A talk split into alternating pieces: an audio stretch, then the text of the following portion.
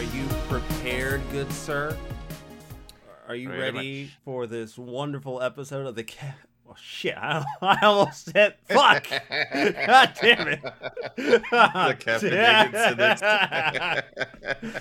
Shit, I almost did it. I almost did it. I was almost there. Ooh, I almost went there. Ooh, the turn-based cynics. Ooh, it's going to be a bit before I break that one. Woo! And we're back. Ooh, I almost did it. That was going to be a mess. That was going to be... Ooh, we'd have to, just cut the show for the week and come back next week. You can't start the show after that. If I had did it, ooh, show's over. That's it. We're done for the week. There's no show this week. You got to wait a whole week before we can even think about trying again. You just upload that cut blooper. Yeah, that's as it. The show, that's, as the week's that's show. That's the show. It's like when you wake up. Bye. It's like when you wake up in the morning and your whole you fucked something gets so fucked up in the morning that you're just I'm just gonna go back to bed. Try this tomorrow. This isn't even. This day's canceled. Yeah, today's can't. I can't even attempt today. Today is out of my reach. I can't do it. Oh goodness! Welcome back, everybody, to the show that almost never was. The show that almost did not happen. Almost killed the whole damn thing, man. This reminds me of, what was it? I think it was Men in Black. Was it Men in Black? I'm thinking of a line that Will Smith said in the movie. He's like, man, that almost ruined the whole damn thing. I can't think of it. Well, if I watch the movie again, I'll know the line I'm thinking of. But I have Will Smith in my head. So good for you, Will. You're still in my subconscious even after you slapped the shit out of Chris Rock on live television. I was about to say, better have him in your head than on your cheek. Yeah. I don't think you can rightfully show up to any event after you do that on national fucking television. That's tough. Bro, ever since he did that, comedians are pissed now because, I think Dave Chappelle got rushed on stage by someone for a joke or some shit. Mm-hmm. It's like Will Smith fucked everything up because now people feel brave as fuck. People be out here I'm gonna just assault a dude on stage. Fuck it. Yeah, and I think Chris Rock was right there, and he even asked, "Was that Will Smith?" Yeah. Was it? Was that even worth? I mean, was it? Was it worth it? I don't think. I don't know. That guy that assaulted Jeff Chappelle. Well, he got to stay in the hospital for that. Yeah. Yeah, good job with that one, homeboy. Really, really paid off for you, huh? Yeah. You fucked around and found out. That's what happened to you. Mm-hmm. Mm. Do you want to go or should I go? It's your choice. It's up to you. I don't have much for this week. Fantastic. So I've been just playing a bit more with Rogue Legacy 2. Continued a little bit there, found the heirloom for the double jump. And that was mostly it. After that, I had to explore one of the areas that you need the double jump for. But besides that, not much happened there. And now I've been playing a bit of Labyrinth of Refrain, neat roguelike from NIS. Nice. Where, instead of your usual, regular human party or something, you essentially give life to puppets that take different forms. They do look like humans after being given life, but yeah, they're essentially doing that, the whole shtick to say, it's not humans that get destroyed there, but magical creatures, essentially. Mm-hmm. And I've been playing that. I've gotten a few levels into it. It's quite interesting. Nice. Building up my party. Depending on what you find and what kind of pacts you get, you can sort different slots with different amounts of fighters, which is interesting. and each slot can have different advantages depending on what pact you slot in there, like additional attack, defense, HP, depends. And it's a set amount of fighters that you can have in a slot, and then you can have additional supporters that aren't active in battle, but they possibly give you advantages, but they at least get XP. So it's essentially, if you have so many party members, you can at least get the remaining ones that you have in surplus, keep them on a decent level, right, for later on, which is pretty good. So yeah, I've been playing that on the deck and on desktop, so yeah, that works fine with both. Fantastic. Yeah. That's been pretty much my week. So what do you got? Oh, well, I don't usually do this, but I'm going to give up my slot for something that happened this week. Because it was popping off on Twitter right before it happened. People were popping off on the Twitter. I was so excited. I'm looking at my Twitter feed and people are popping off with hot takes for like 30 straight minutes. I'm like, this is juicy. This is juicy. I want to talk about the Nintendo Partner Direct that happened on the 28th. Because nobody had high hopes for this. People were like, oh, that's not going to be nothing here. That's not... There's nothing juicy going to be happening at this direct. Ooh, you was wrong, though. Ooh, they came. They delivered. I want to talk about a couple of things. You know what? I'm going to talk about it first. I'm going to say. So they showed off more Sonic Frontier. Uh-huh. I've been a weird spot with Sonic, because I'm just like, damn. How hard is it to make a video game about a character who runs fast?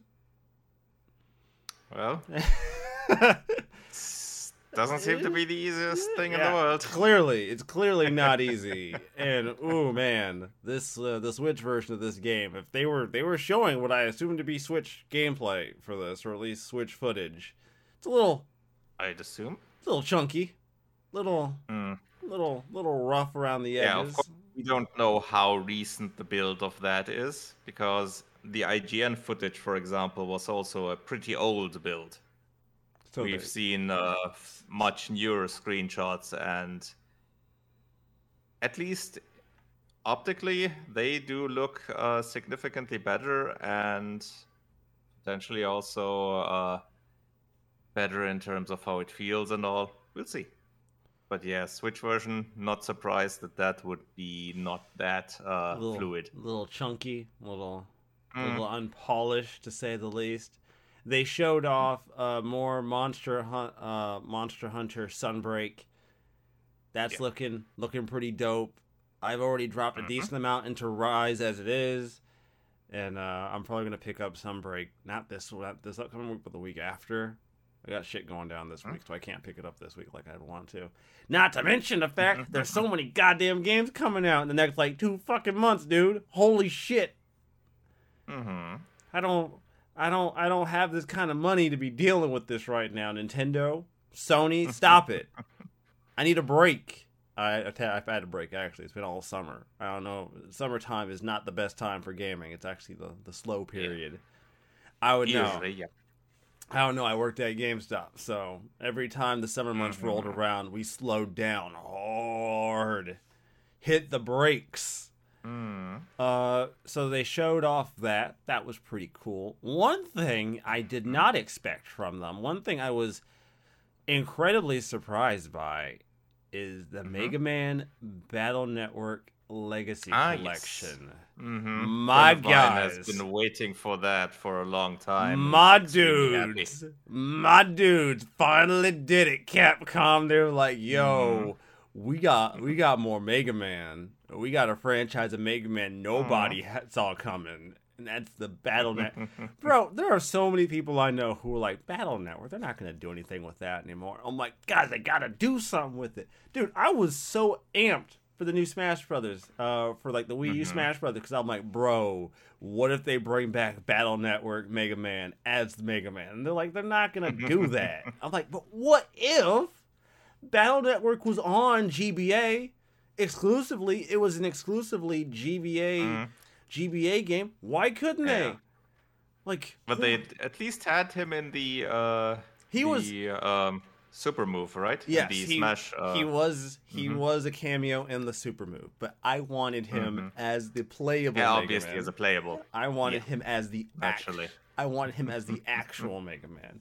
It's like I wanted him or I wanted X. I felt like either one of those would have been cool. We got old school Mega Man, which I mean.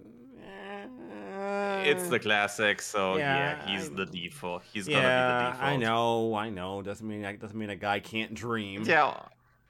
This is something new. Would be like X as the main and the Battle Network one as the Echo Fighter, for example. That would be so dope. Oh my God, I would pay real American dollars for that. 100. I would pay 99.99 American pesos for that opportunity. One thing that they announced, which I'm probably going to buy, because giving Yoko Taro my money is something. He already knows what it is. Giving Yoko. Yoko Taro. Okay. Okay. He's like, yeah, fair enough. Yeah, giving Yoko Taro my money. Can only be one thing. Giving Yoko Taro my money is I'm okay with doing. That was Nier Automata, the end of Yorha edition for Switch, and I'm like, I'm so amped to play this game a fucking again. I don't even care, dude. I beat it once. I'm gonna go back and beat it again. Fuck it. I'm gonna do it. I might beat it a third time. You don't know. Hell, I might just beat it again on all my platforms. Fuck it, I'm already here. So they announced that, which I'm honestly surprised. Like, I'll be honest, I didn't expect Automata to end up on Switch. That wasn't something I had ever really thought about. I had never really considered that to be an option to be on Switch. But if they're going to give it to me, I mean, why not? You're not gonna complain. No, there is no complaining here whatsoever. They announced the new Mario and Rabbids game. If you're into that, they didn't exactly announce it. They just showed something new about it. Yeah, they just showed. Because announcement of that was quite a while ago. I haven't been paying that much attention to it. So it's. I think it's probably been too long since they talked about that last time. This was like the first time I'd actually like paid any attention to its existence. Yeah. So to me, it from was what I remember. The first announcement of that was, I think, at an E3. 2 years ago, probably. Jeez. Something like that. And since then, probably not that much happened. E3, do you remember E3? See? When E3 was still a thing, When the bygone era when E3 was a thing. Yeah. Good times, right? But the thing that people were popping off on Twitter about, you already know what I'm about to bring up because I left it for last season. You should already know. We saw it was announced for Xbox and PC already, and they officially confirmed it. It's coming to Switch. Persona 5, Persona 4, and Persona 3 Portable. We're here, ladies and gentlemen. I can finally stop seeing this shit on my timeline every fucking 3 days. You said it yourself. You was like, finally, we can move on. They all you have to sort them in the order of 5, 3, and 4, because then you can go with the subtitles RPG. Yeah. God, man, it took them so long. I would love to know. I wonder. It's interesting because Strikers has been out on the Switch for quite some time, from what I remember. Strikers launched on the Switch simultaneously with PS4, so Strikers was like, honestly, I figured P5 would end up on Switch once Strikers ended up on Switch, because I was like, well, if you put Strikers there, you're gonna eventually have to put the game that preceded it. Like, there's no way you're just gonna put the sequel on here. That makes no fucking sense.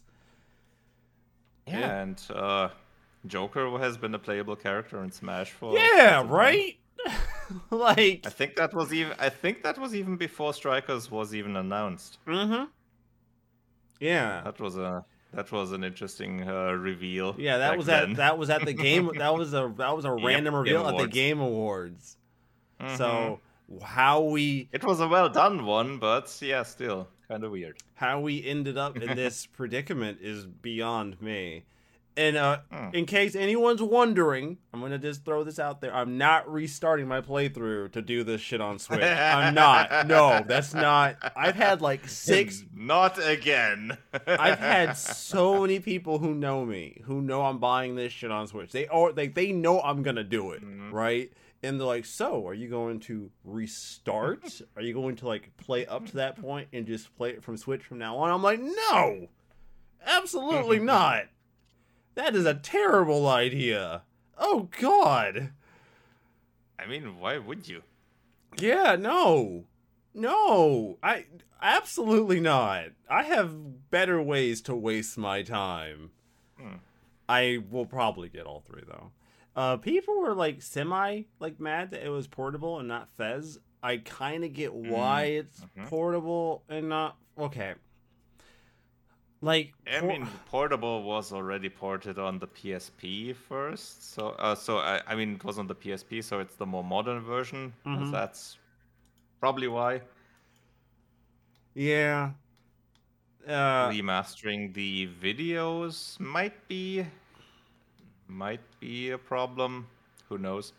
Content-wise, besides the videos and all, content-wise, it's pretty much the same, right? Yeah, mostly. It's just that it treats traveling between areas as a visual novel, and the portable version, whereas it treats it more just like a normal JRPG traveling kind of thing. And it's a menu system essentially. Yeah, so that's the map menu. And there's also like you said, there's none of the cutscenes, which I mean, depending on how you feel about that, that can either make or break the game for you. True. True, but. That's more of a taste situation than an actual objective. This is a worse game. I don't necessarily think this is going to be a worse game for this. I feel like at this point, Atlas finally not dragging their fucking feet on putting this anywhere. Like, you know what? On one hand, like, I get it. Like, Persona has done incredibly well being on, like, PlayStation, right? Like, Persona 4 was huge for them. Like, the original Persona 4 on PS2, fucking huge. So, on one hand, I get it. Like, I'm not even, like, tripping on them with that. Like, I get it, right? But Persona 4 Golden happened, and they put that on PC, and they got blown the fuck out. After a few years, yeah. Like, because they put Golden on the Vita, and while I'm sure that made sense at the time, I'm sure they look back on that business choice and go, maybe not. Sales probably weren't that great, probably. Yeah. like, look, I think it's fair to say that me and you will both stand by the Vita to some degree as being a good handheld, right? We'll both die on that hill. It has its flaws, but it's It's a good system. It's a hill we will both die on.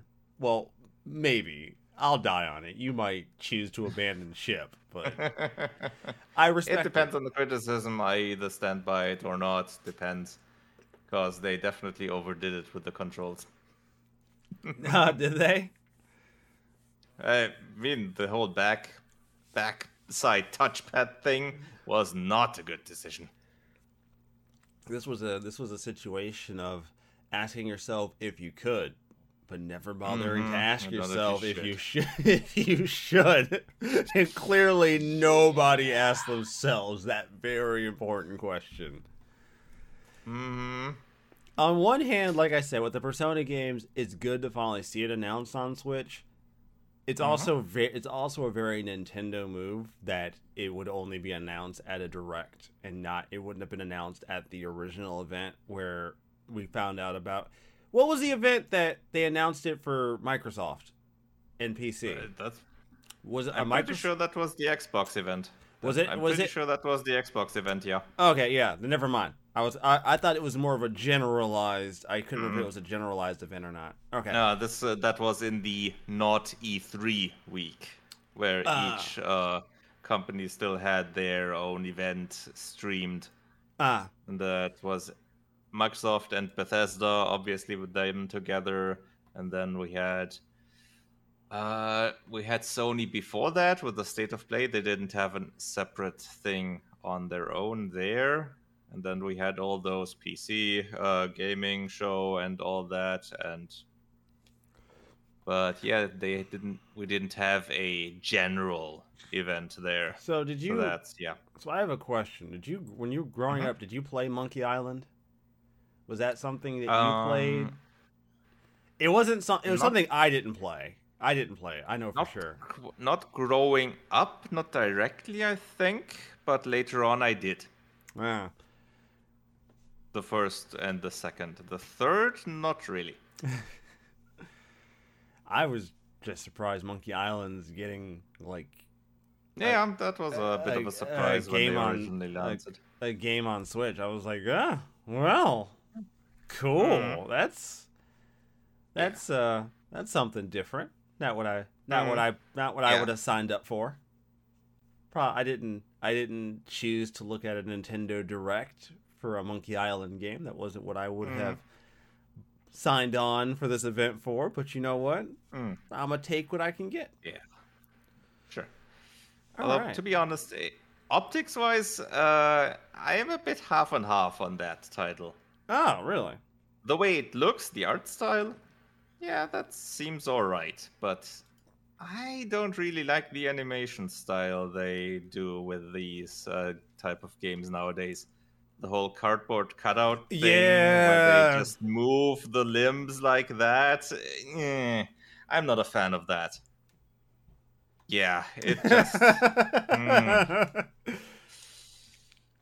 They've really stuck to that art. That's been a consistent art style over the last few years for a lot of these kind of games. The kind of like you said, I'm not sure what started it. It might have been that Double Fine Adventure from Kickstarter back then. I think it was that. But yeah.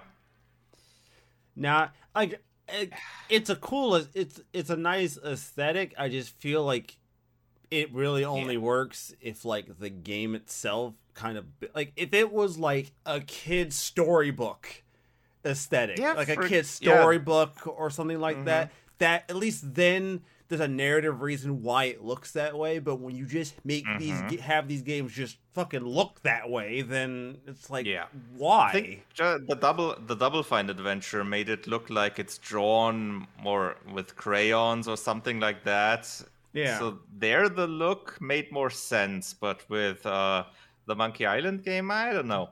Doesn't make a lot of narrative sense. The art style in comparison to the animation style, it clashes a bit for me.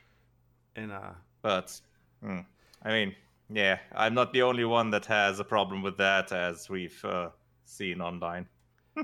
In news that semi surprised me, and also kind of didn't.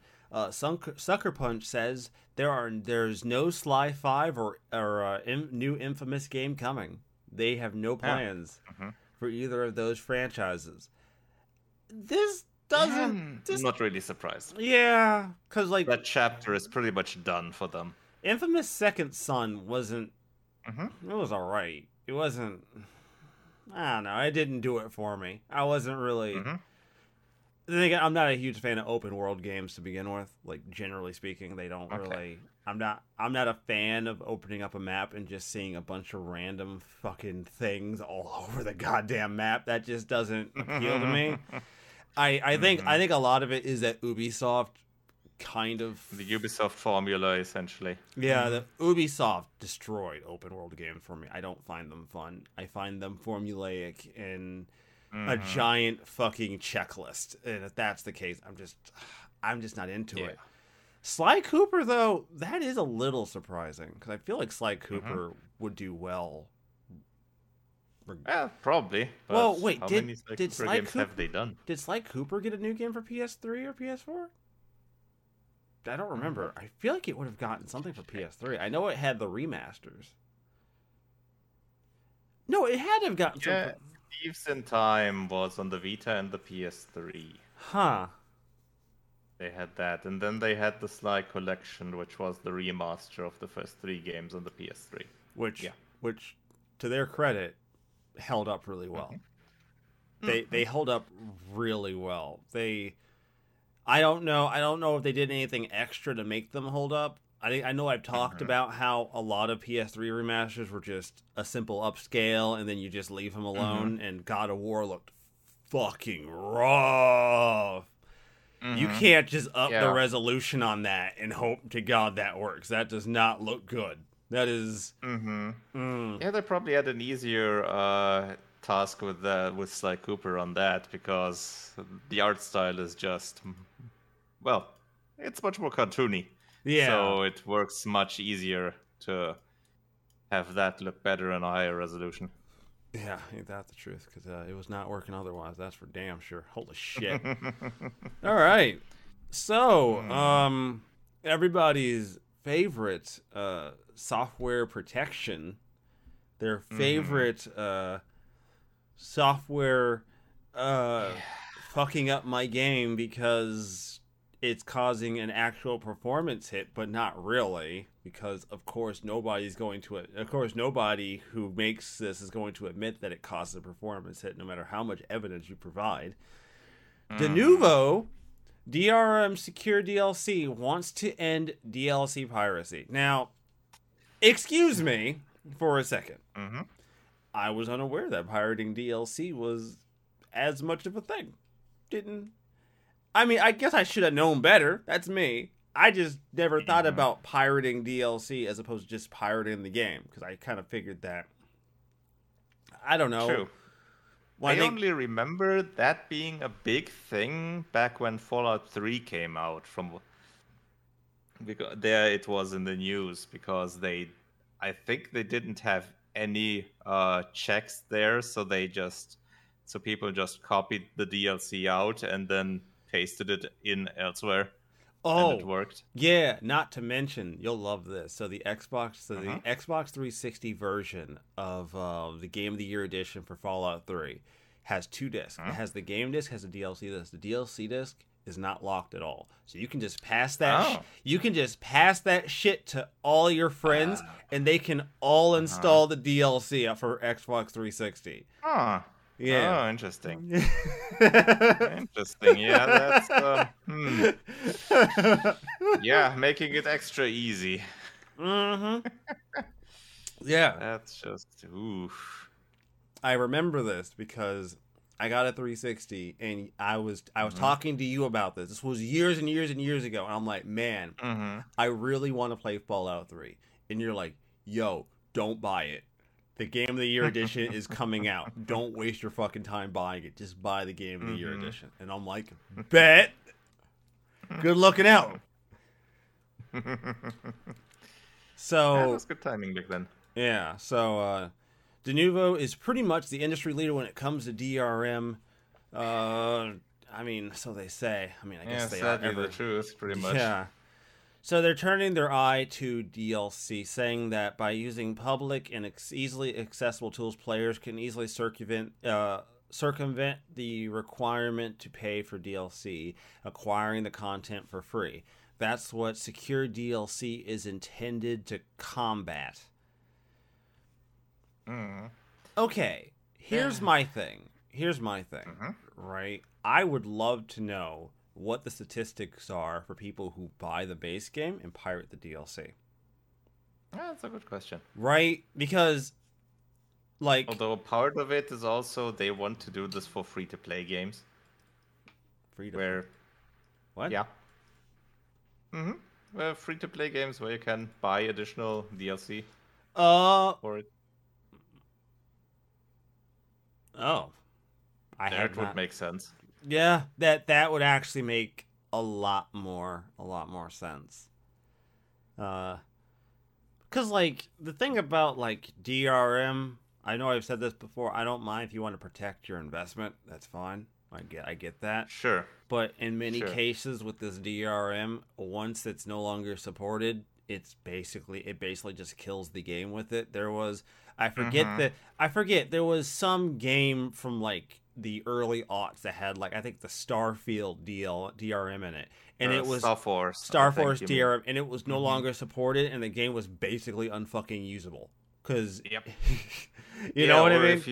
If you have an old game that still works on your current Windows, usually, but it has a copyright copy protections mechanic that doesn't work on the newer Windows system, then you have a problem. Yeah, like Securom or one of the older ones that don't get updated anymore for those games.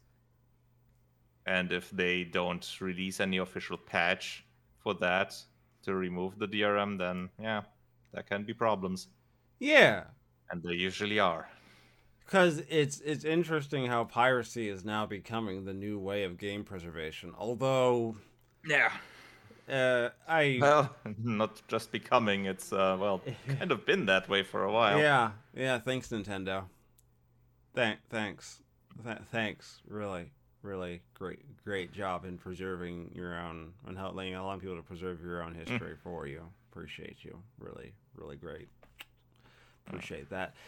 But yeah, they want to use this to keep people from tampering with DLC, as well as I mentioned here, as well as any free-to-play developer who wants to protect their revenue. It's fair to say Denuvo's name has garnered no small amount of controversy amongst gamers. For games such as Tekken, have suggested that Denuvo technology is behind performance dips in their games. And it's not just Denuvo. It was one of the Assassin's Creed games, the Egyptian one. That one, they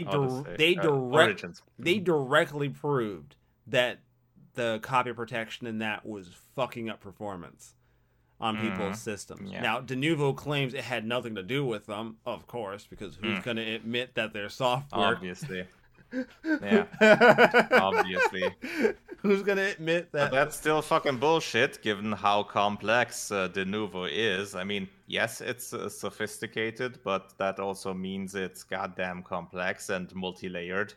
So, yeah, there's going to be impact there. Yeah, like, it's not...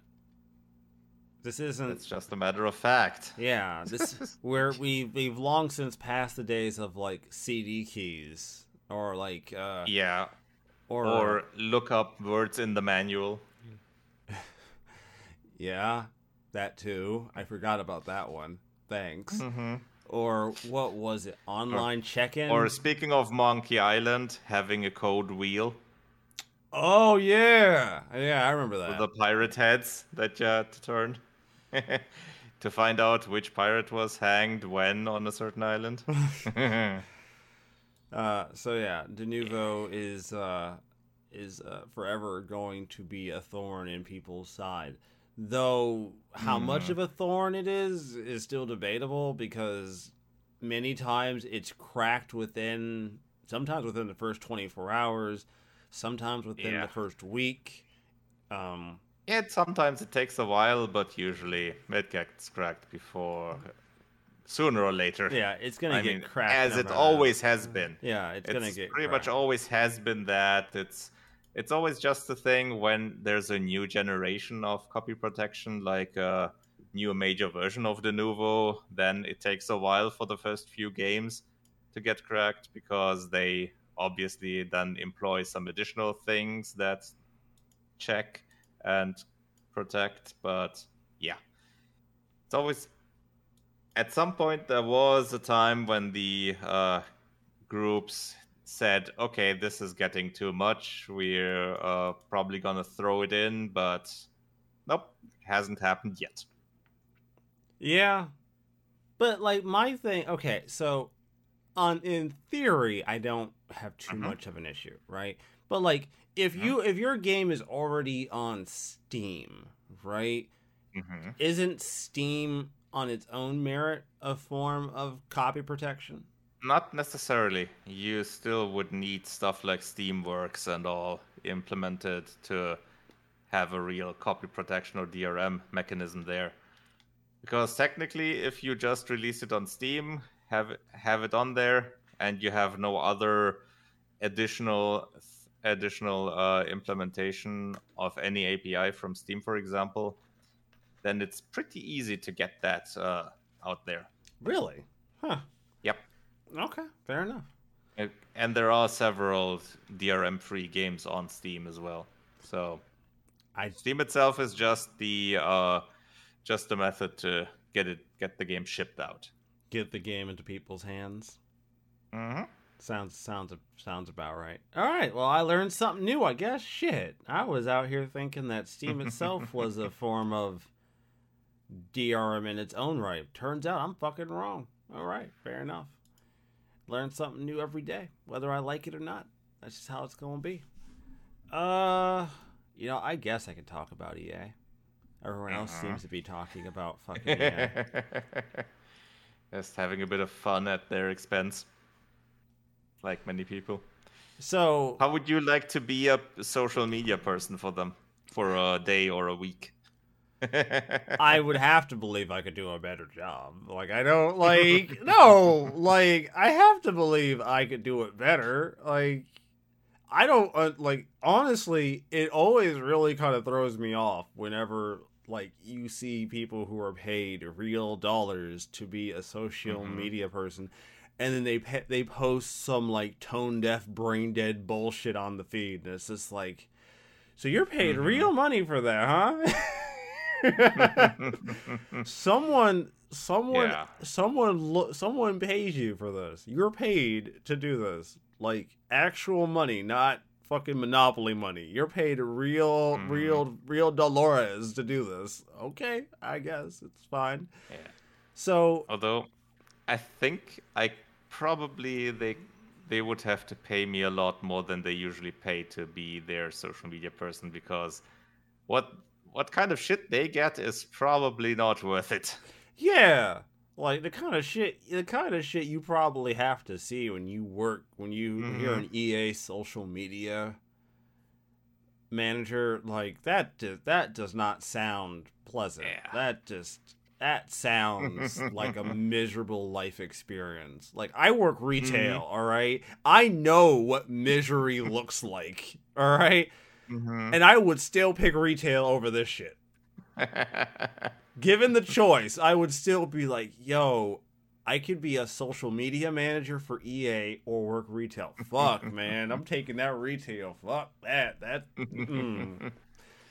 So it's no surprise. It's not even a new fact that EA doesn't have a lot of love for single player video games. They've always, which is weird. They have on almost every occasion basically said single player games are dead in one form or another. They've outright said it at times, and they've basically kind of just been we'll make a couple once in a while, but for the most part we don't really believe in it as a business practice. So EA The glorious mind behind this tweet tweeted, "They're a 10, but they only like playing single player games."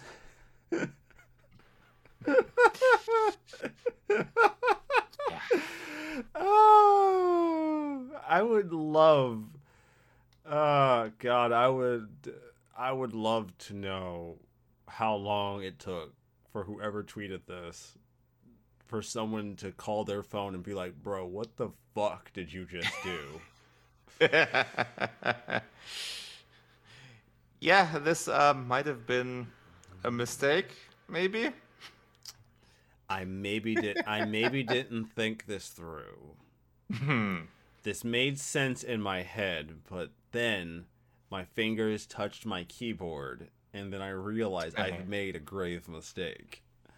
And as this article points out, it's really kind of ridiculous that they said this, concerning the fact that Vince Zampella, the head of the EA studio known as Respawn, a studio that's only made Titanfall 2, Apex Legends, Jedi Fallen Order. You know, like two big single. Currently working on Jedi Fallen Survivor. Yeah, one of them being a very successful Star Wars franchise single player experience that EA still hasn't been able to top with their multiple Battlefront games.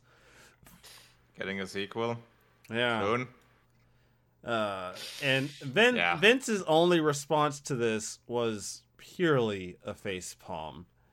Yep. Just the facepalm emoji, nothing else. Well deserved. Dragon Age writer David Guider says, as usual, EA jumps on a trend, misses the point, and punches itself in the face. BioWare. While the EA appears and hurts itself in its confusion. Former BioWare studio manager Aaron Flynn says, "You ... make single player games." Cool. Dave Zach Mumbach also wrote, "This is the company that shut down my studio and laid off 100 great developers because we were making a single player game." Also, if you break game rating scores down to a 10-point scale, most EA games are a solid 6 or 7. Not because the developers are bad, but because EA, the corporation, forces them to rush games out. EA corporate leadership wouldn't know what a 10 looks like in terms of video games. Ooh. Fucking ooh, hot damn! Hit them where it hurts. Hit them where it hurts. Let them know. Let them know. I love it. I love it. Jeff Keighley's reply was also nice, I think. He posted the scan of an ad from Electronic Arts, an old one, where it had the title, "Can a Computer Make You Cry?"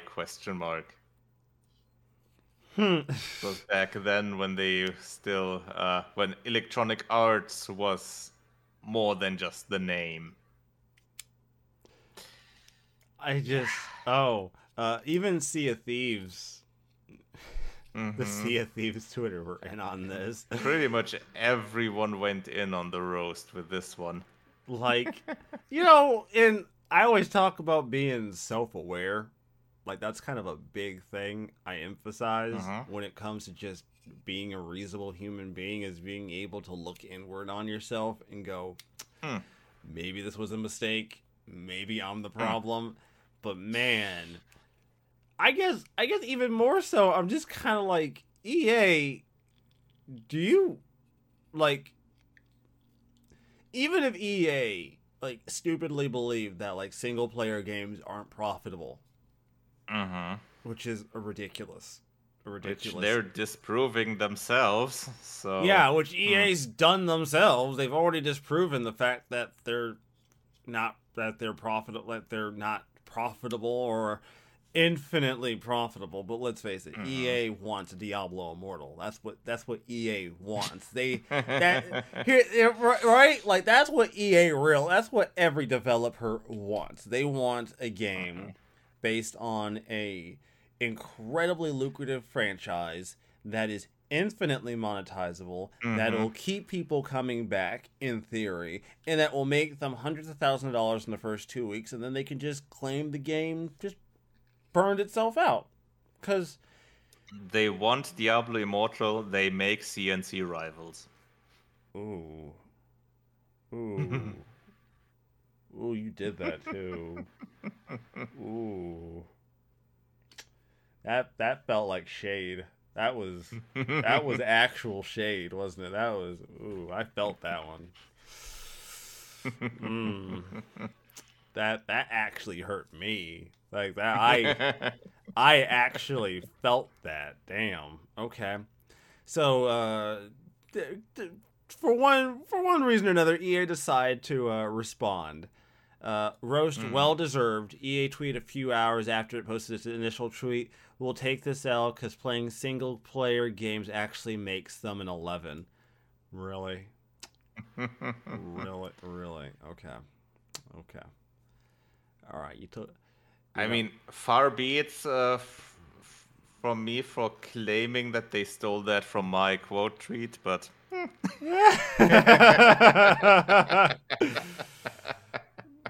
You know, I wouldn't hold against you if you wanted to just be like, you took that from me. It's fine. I mean, I'm not going to go through 70,000 quote tweets and 15,000 replies. So, I guess it's even more ridiculous because, like, EA has done. Like, EA has things they could do single player with. Like, like, let's not forget that time they somehow managed to ruin and kill SimCity. Yeah. They killed SimCity. They killed it. Like, not even hyperbole. They straight up took that bitch behind the shed, put that barrel directly to its temple, and sprayed that bitch all over the side of the barn. That shit was messy. And what kills me is that they claimed up and down this game has to be online. There's no way we can make this offline. It's not possible. This game will obviously they have to claim that. Once they have that design. There's no way that this game could ever work on an offline... Oh, wait a minute. Someone's already patched the game and now it plays offline just fine. Fuck. Whoopsie doodles. Yeah. Let's see here. What else? And then City Skylines comes and eats their lunch money. Here it is. In 2012, EA executive Frank Gibal boasted that he had not greenlit a single game that would be developed as a single-player experience. A little later, the always online requirement in EA's 2013 SimCity reboot ended up causing a Diablo 3 style launch meltdown that led to EA to pull back on those live service ambitions because it did not go the same. You know what, though? I'm not... Because, like, they do The Sims, like the Sims games, but... I almost hate to bring those up because when you look at the sheer amount of stuff they charge you for in those games, it's ridiculous. It's actually It's actually kind of gross. Like far be it from me to tell you how to spend your money, but I would be remiss if I didn't at least say that the sheer girth of stuff they somehow managed to sell you in Sims. Now, look, I haven't played a Sims game much. Like, I think I played one of them years and years ago. So I don't know. Maybe the modern Sims are worse, but the sheer amount of times I've seen trailers for stuff packs in Sims. Yeah, it's a lot. It is an absurd amount of stuff. Here it is. So I pulled up Sims 4 on Steam, which is currently going for $5 for just the game, just the base game, just the average basic bitch video game. So you already know that $5 is probably not going to get you a lot. You already know, sir, you're not getting that much. So CD, they have 57 different content packs. Kits. There's different varieties of content packs you can add. Look, I don't like it when articles pop up that itemize how much all the DLC costs for the game. I think those are kind of silly because, like, most regular people aren't going to buy every single piece of content for a single video game. These are themed for a reason. However, I don't think it is entirely unfair to say that a single video game that also manages to have $600-something on sale worth of content might be a little egregious. Might be just a little egregious. Like, maybe a little egregious. Although, to be fair, this game has been out since 2014. Yeah, that's a very important distinction. Obviously, if they are not gonna make a new game, as long as these DLCs sell well enough, right? And which they obviously do, so it's obviously gonna be continuing to stack up. But yeah, definitely overpriced DLC in a lot of instances. Could be done much better. All the expansion stuff. It's not a surprise that there's that much. All the expansion content, like city living, get together, seasons, that kind of thing. These, not the kits, like the actual like expansion stuff, range anywhere from $20. Expansion pack, $40 originally. Yeah, range anywhere from $20 to $40, which is. Yep. Like, you know, I don't know how much content you get with those, but probably a decent amount. But it's probably still overpriced. Yeah, still a lot of money.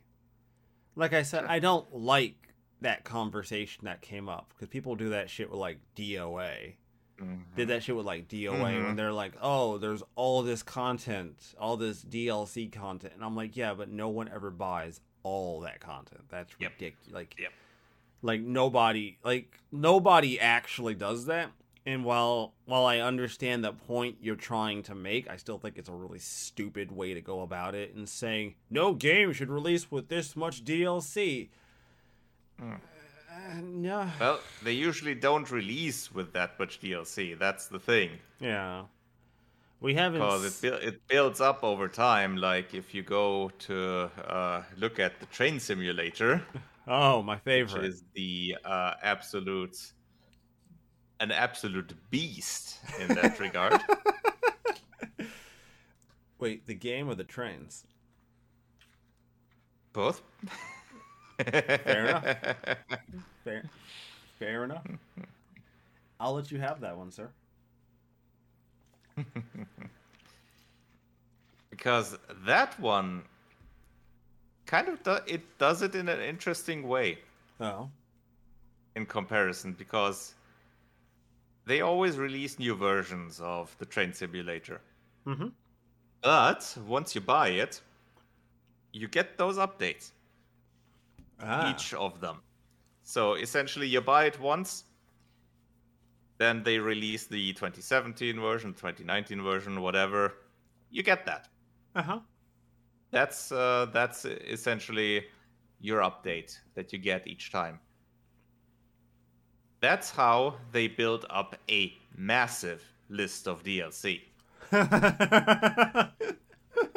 You think that Sims 4 number is high? Oh no. Look at this one. Oh dear. Over the years, they have accumulated 673 entries in the list. Oh my god. Hold on, let me get comfortable. Oh, I gotta get comfortable for this. Oh shit, we about to get real. Hit me, CD. Hit me. I'm ready. My body is as Reggie was from Mother 3. I don't have a. Steam doesn't even give you a number anymore there. Oh no! Oh. So, outside of Steam, what I could look up was it adds up to around $10,000. Wow.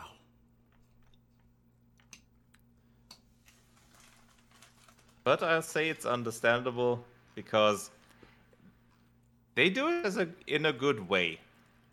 Because you get each DLC gets you either additional trains or additional routes, depending, and you can pick what you want.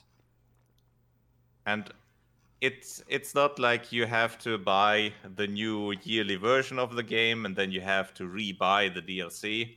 You just get the technological updates and you have what you bought back then, even however many years ago.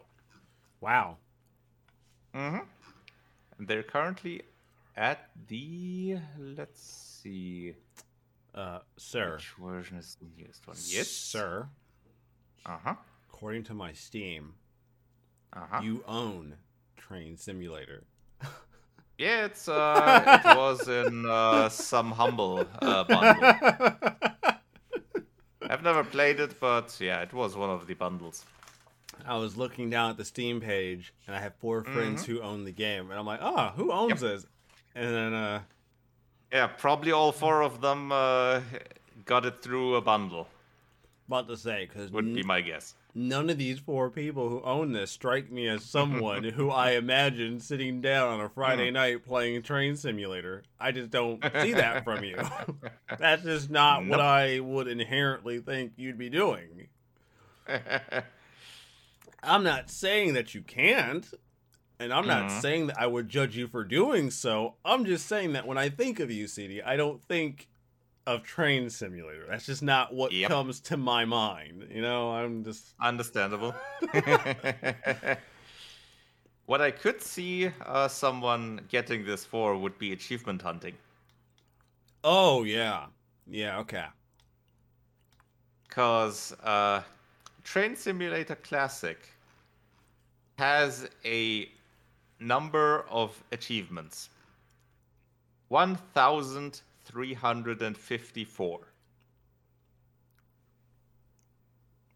Oh, wow. Mm-hmm. Wow. Yeah. That's a few. That's quite a few. That's quite a few. That is an extraordinary... I was going to say that's an extraordinary amount, but... The thing is,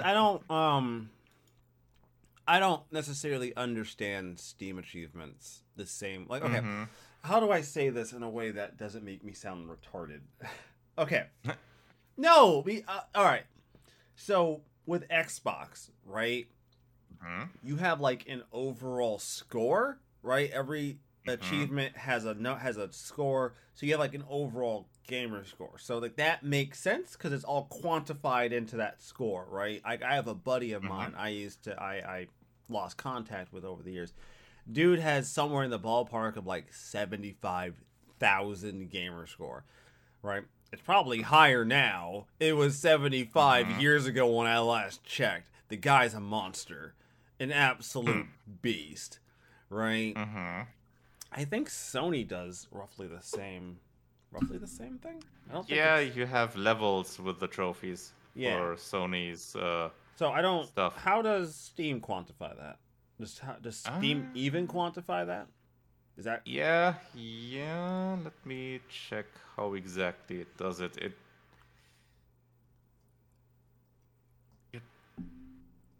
You can have an achievement showcase on your profile. Like you have your amount of achievements, you have your amount of perfect games, you have your average game completion rate. Okay. And then you have you can have a list of your rarest achievements. Like for example, for me that would be one of the Sega Mega Drive and Genesis Classics ones. 5 large, which is, for columns, gain a high score of at least 5,000 on easy. And that one is only owned by 1% of players. Oh.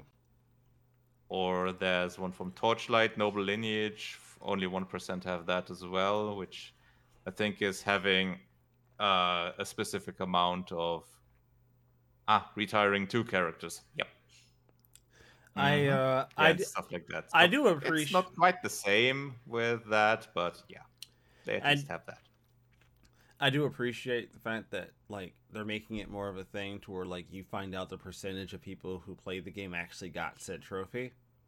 Mm-hmm. Because in some ways, I feel like that makes a trophy a bit more valuable to people when they know that, like, a very small percentage. But then, like, you see, like, certain games where, like, 99% of the people got, like, the first chapter achievement, but then by the time you get to, like, chapter 3, it's fallen off to something like... it goes down to 30 or something. Yeah, it drops off really hard, and it's like, the fuck happened? Chapter 2 was great. Yep. Chapter 3 is fantastic. Where did you people go? Where did you all go? It came great. And then you look at more and more games, and then you see, yep, that's just normal. That's just the way the cookie crumbles, apparently. Mm. Yeah, pretty much. People fall off towards the middle. Usually, a third of the way in, there's a massive drop off usually. Which, to kind of bring this back to the initial topic about EA, does that justify EA's beliefs? Well, depends on what their goals are, and like, considering they often want continuous monetization. In that regard, maybe yes. Like, if your argument is that like you know what, I'm gonna do EA a favor, and I'm gonna nuance their stance here far more than they ever have. I'm gonna nuance. I'm gonna nuance their stance far more than they've ever bothered to. And EA, if you ever see this, you owe me. If the argument about single player games is that why make a single player game where statistically most people don't finish, right? Mm-hmm. Even, you know, this isn't just RPGs we're talking about. This is a very large amount of single player games where, like you said, the player total in achievements drop off precipitously within the first few segments of the game. People will just stop fucking playing. So if that's the argument, then, you know, the argument could easily be, well, why are we going to invest money in making an experience where most people, statistically speaking, are just not going to finish? Like, you know, even if our game isn't a 90-hour RPG and it's like a 10-hour fucking single-player experience, most people don't finish it. I've played Uncharted 1. I've played Bayonetta. I know what those numbers look like. Neither one of those games is very long.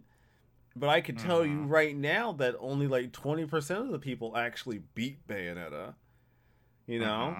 Like, that I don't agree, though. I don't necessarily think that single player experiences should just stop fucking existing. I think there could be a reason. I think there could be the argument for EA if they had the level of nuance necessary to just point to sheer statistics and say, well, statistically, most players don't finish them. So, yeah. And on the other hand, they have their FIFA Ultimate Team stuff, which brings them in boatloads of cash continuously. So, yeah. Yeah, I don't... It's obvious where they got that attitude from. Yeah, like I said, I'm probably giving them way more nuance than they have ever considered. And considered or deserved. Yeah, yeah, because it's hard for me to be, like, I used to say, like, if you can con stupid people out of their money, then, you know, more power to you. But there's a point to where even I look at the con and go, okay, this is excessive. This is abusive. You know, Diablo Immortal is abusive. Let's not... Yeah, like we can talk about FIFA all day long. People have been doing that shit for the last, like, decade, all right? But, you know, I can talk about... That's... FIFA Ultimate Team actually has ways to just play it without spending money. Right. Not optimally, maybe, but... You can. If you put in the time, you have no problem with it. I have a friend of mine who does play that regularly, and yeah, it works fine. It from what I've, if I remember it correctly, they've even improved on that in the last years. I have a question.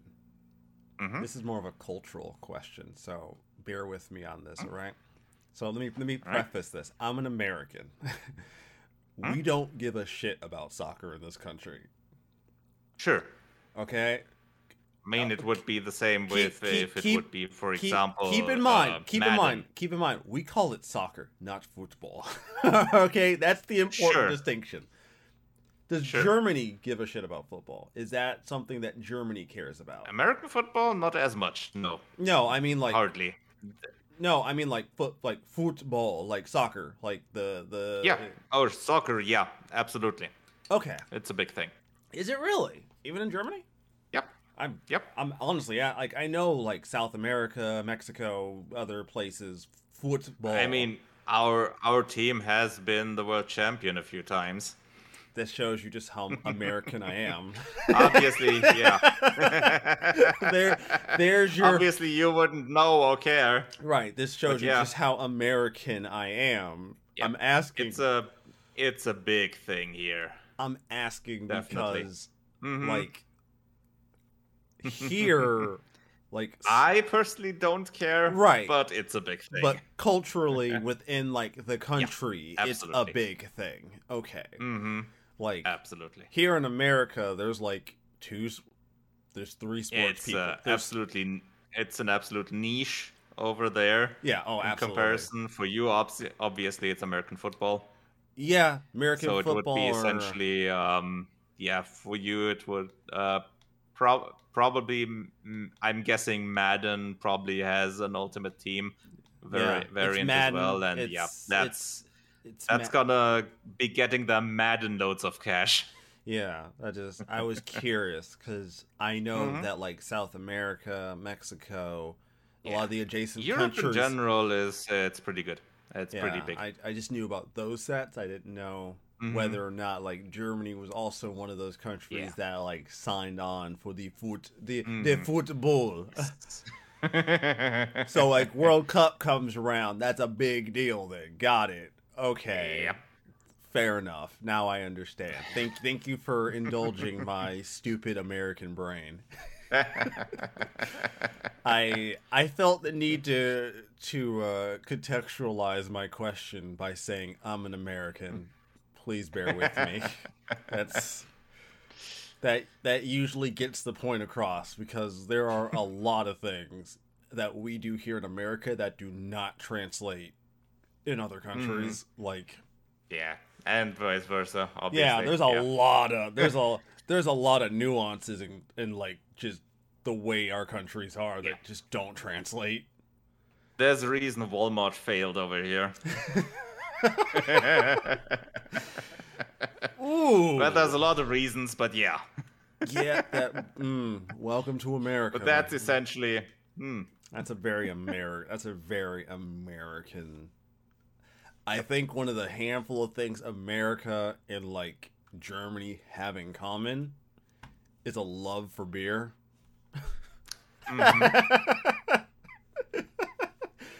think a love for alcohol, that might be one of the handful of things that we probably do have. Yeah, I'd say that fits. I think that checks. Beer, video games,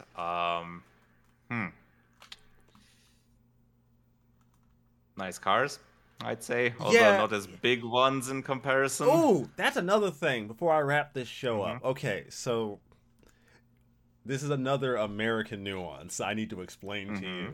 So when it comes to buying a car, CD, in America, there's a phrase that people use that usually signifies value and quality in a car. And that phrase is German made. Ah.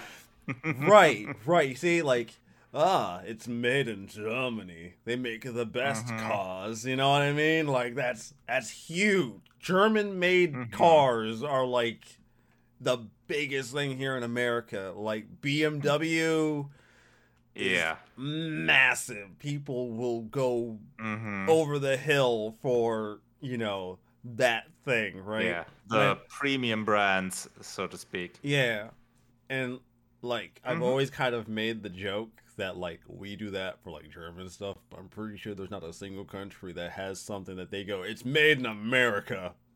I don't think so. I don't think so. I don't think certainly not with cars, because the problem is also many American cars are big. Big. Yeah. And... yeah, we're not. Your roads are also bigger. In terms of width, mainly. Yeah, no. And there are a lot of cars that your country makes that aren't even allowed to drive here because they're too big. Yeah, I've seen video of European roads and like the European mountainside roads and shit. Scares the ever living shit out of me. Scares me. Imagine something like a Ford F-150 or something driving on that. God no. God no. That would not work. You would have to turn that road into a one-way. It could only be. You could not have. It could not be a two-lane. It had to be a one-lane.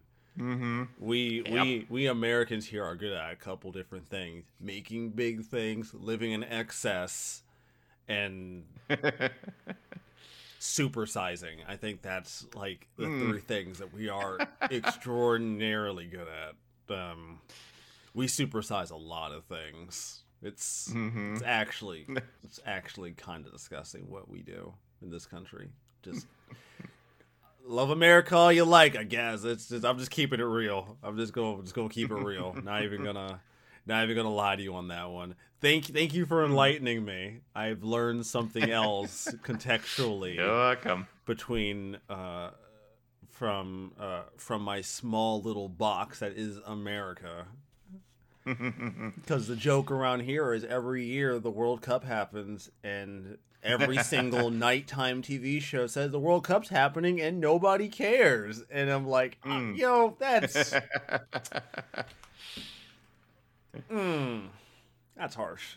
True. And thank you for an insight on that perspective as well. Yeah, no, it's not. Look, you could tell we don't give a shit about that sport because we changed the name to soccer. We changed its name. Obviously, we don't respect it as a sport. Yeah, because for you, it's American football. Yeah, it's American. Yeah, we had to put a qualifier on it to make sure you know it's ours. And what is American football other than slightly more vicious rugby? Yeah, it's supersized rugby. Yeah, like I'm not like wrong. Like it's this rugby. It's rugby, but a little bit more. Yeah, bigger rugby. See, I'm a little more knowledgeable than most people give me credit for. Anyways, everybody, I hope you've enjoyed this fantastic show, ranging from EA being stupid to Denuvo being terrible and Nintendo throwing us all kinds of sweet new products on this Partner Direct.